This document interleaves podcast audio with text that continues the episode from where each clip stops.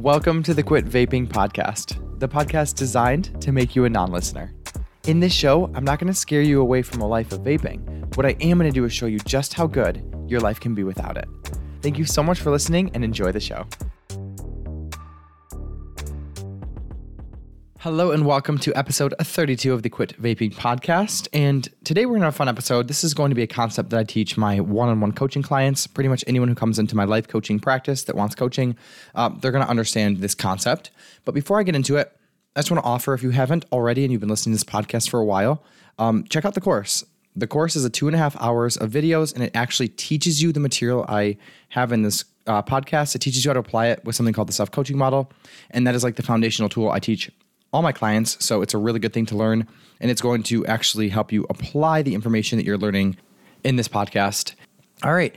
With that said, today we're talking about readiness.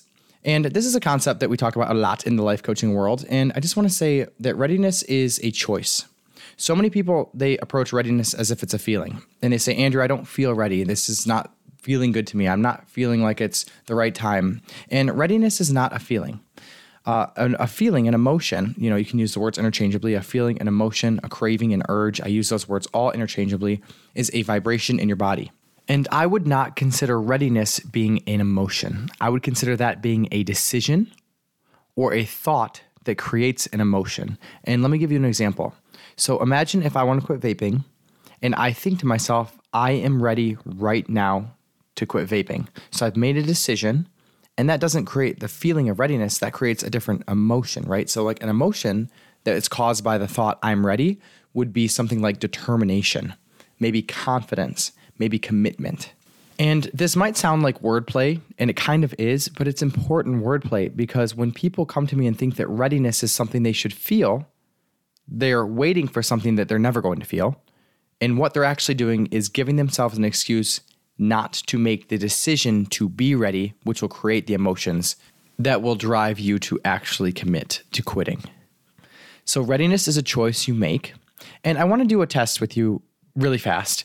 If I asked you to quit today, somebody walked up to behind you, like right now, and they said, Hey, sir, you have to put that down right now. You're not allowed to vape anymore. What's the first emotion that comes into your body? And I would imagine when I ask this question, a lot of people say fear or like extreme discomfort.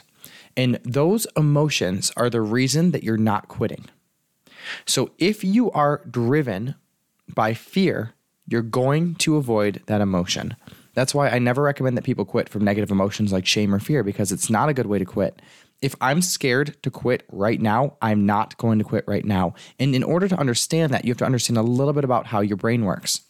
So, pretty much your brain works on a mechanism that's kept us alive for a very long time. It's called the motivational triad. And part of that triad is avoiding discomfort.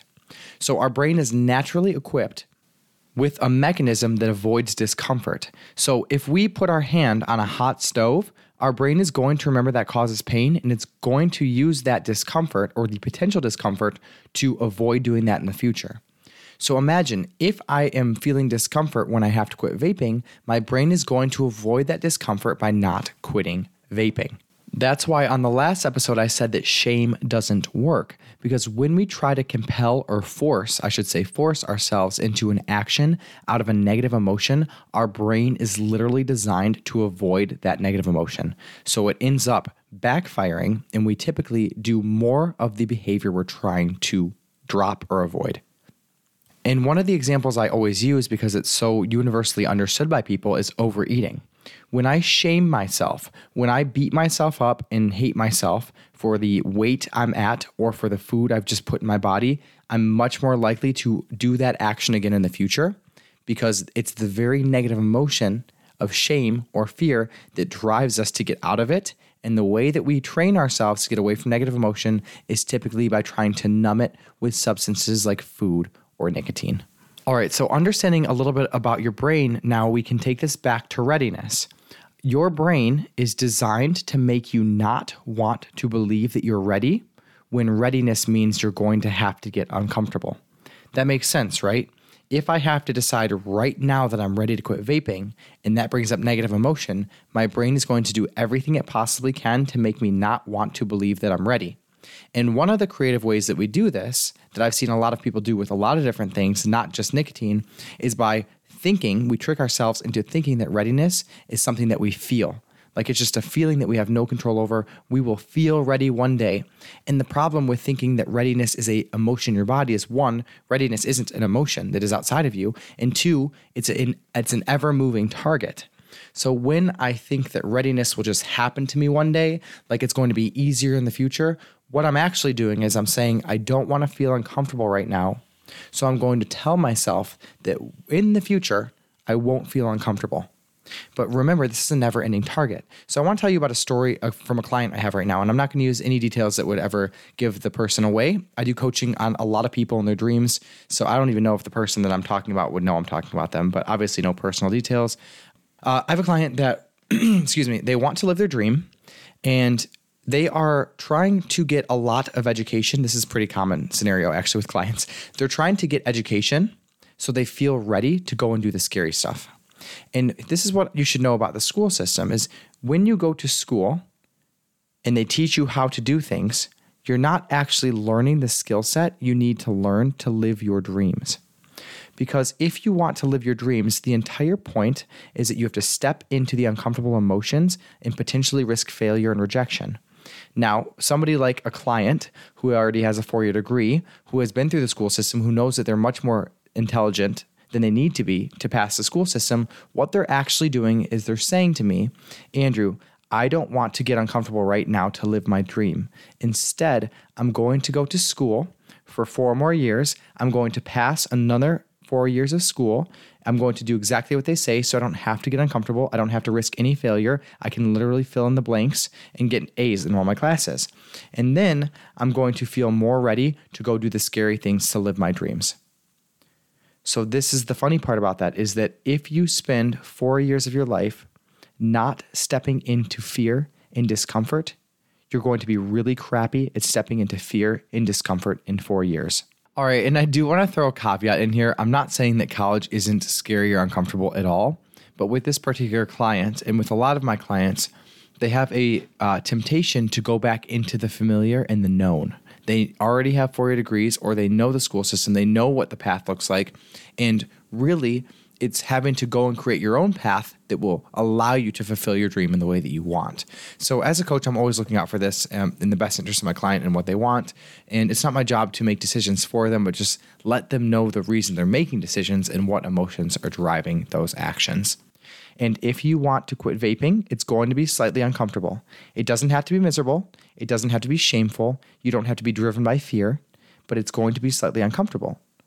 So if you are saying that you want to be ready later, what you're actually saying to me with my life coach ears is, I don't want to get uncomfortable. Well, that's what's going to have to happen if you want to quit vaping. So, what you're really saying is, right now, I don't want to quit. I'm choosing not to. It's not that I don't feel ready, I'm deciding not to be.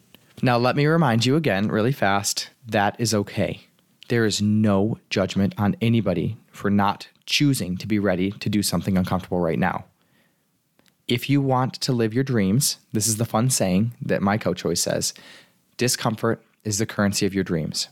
If you want to be someone who doesn't vape, if that's your dream and you really do want to be in that life, you're going to have to I don't want to say admit, but you're going to have to accept at some point that there's going to be some discomfort there and that your brain is designed to avoid it. So you can't just wait until your brain doesn't work for you to feel ready. You have to decide in the moment this is it. I'm making a decision. I'm ready. Let's do this. It's going to be uncomfortable. I'm going to have my own back. I'm not going to beat myself up. If I fail, I will learn why from curiosity, not from shame. I will love myself. I can do this. I can do hard things. So, whether or not you're ready today, it's a choice that you make. It's not something that just happens to you. I would like to offer that you can make that choice right now. You can click the link in the bio. You can go check out the Quit Vaping course. If for any reason at the end of it you still need additional help or you're still struggling with something, I put my contact, my direct contact on the course sales page and at the end of the course for you to reach out to me directly.